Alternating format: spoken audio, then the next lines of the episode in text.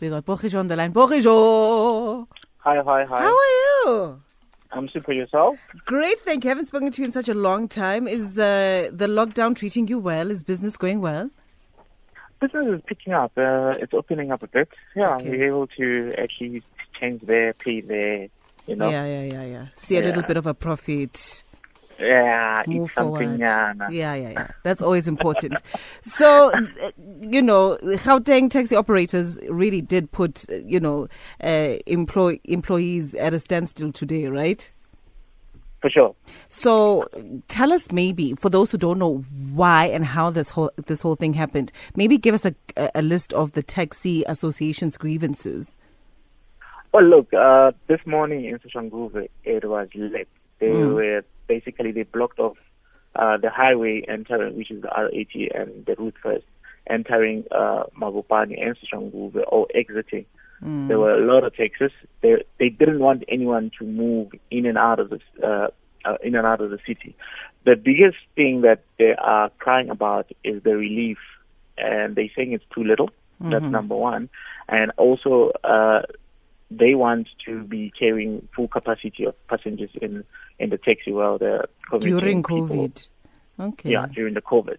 So that is one of the biggest things because uh, it has affected their profit margins. It has affected their income. True. So that's that's what they basically crying about.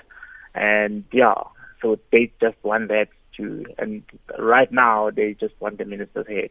So initially, Pogiso, you know, yesterday when they announced that they were going to go on strike, they had said that, look, this is going to be a peaceful strike. Anybody that wants to use alternative transport will be allowed to do so. We won't intimidate anybody. And then came today, and it seemed like there were some people who were pulled out of private vehicles and, you know, and buses, and there was a bit of, you know, uh, intimidation happening.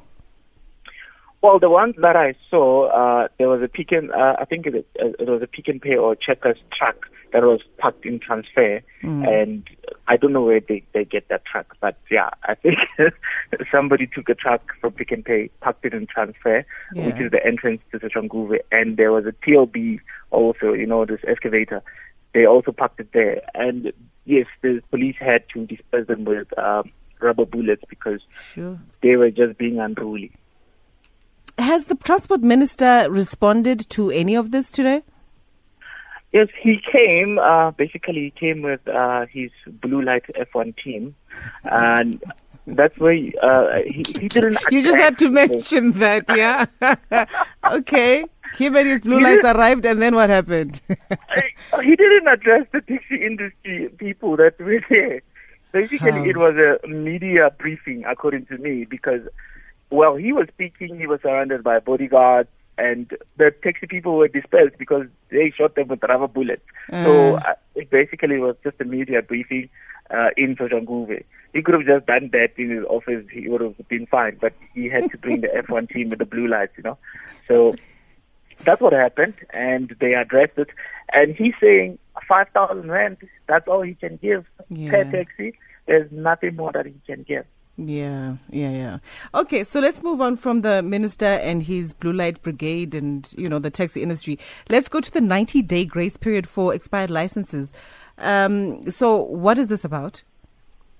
So the 90-day grace period uh, basically is that if your license or your uh, license disc had expired between the 28th of March and the 31st, you have 90-day grace.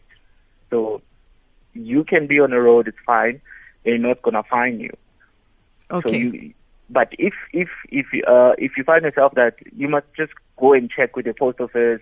Also, if uh, your traffic department within your area is open, so that you can pay, because you know you you don't really want to get on on the road and uh, there's going to be that traffic cop who's just going to be on your case for no good reason. okay, so if But somebody tries to moment- fine me, I can resist Yes. and I can challenge it.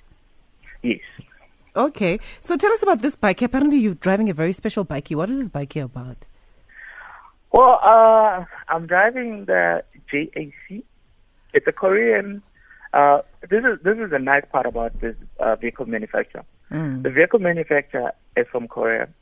It's a a Chinese manufacturer. It's government owned. Okay.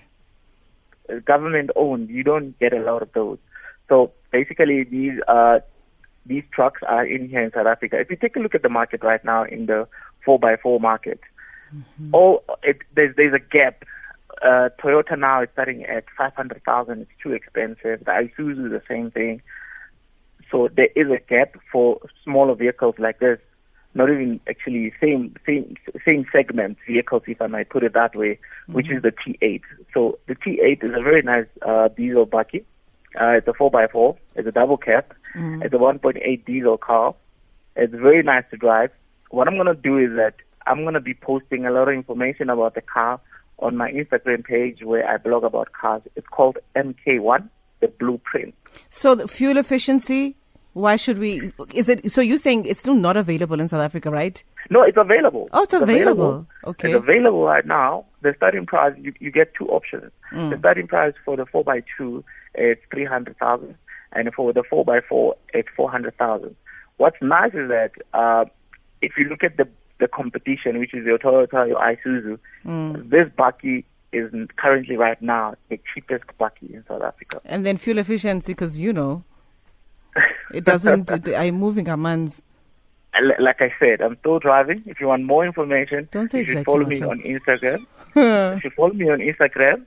Uh, you can ask Machaku here. He's, he's also following me on Instagram. Has he but seen I the car? What have you seen the car? Have you seen the bakkie?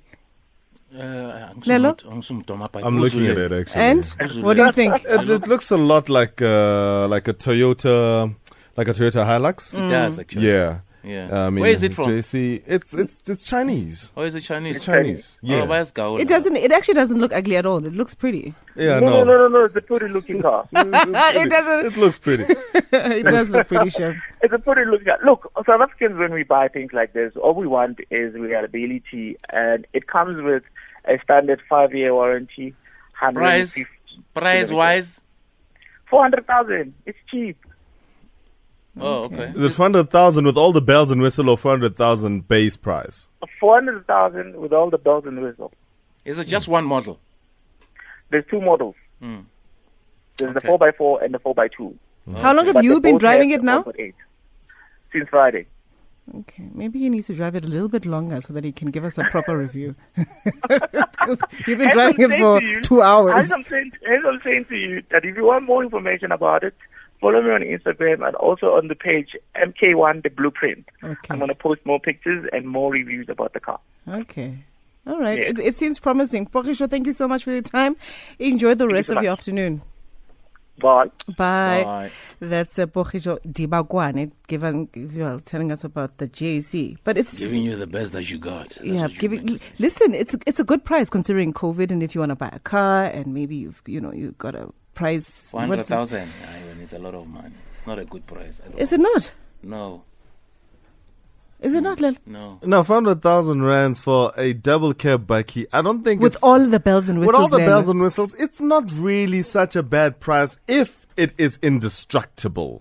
That's why I was saying, Kelelo, can he just drive it a little bit longer? Its competition mm. is known to be indestructible. Got you. Yeah. All right.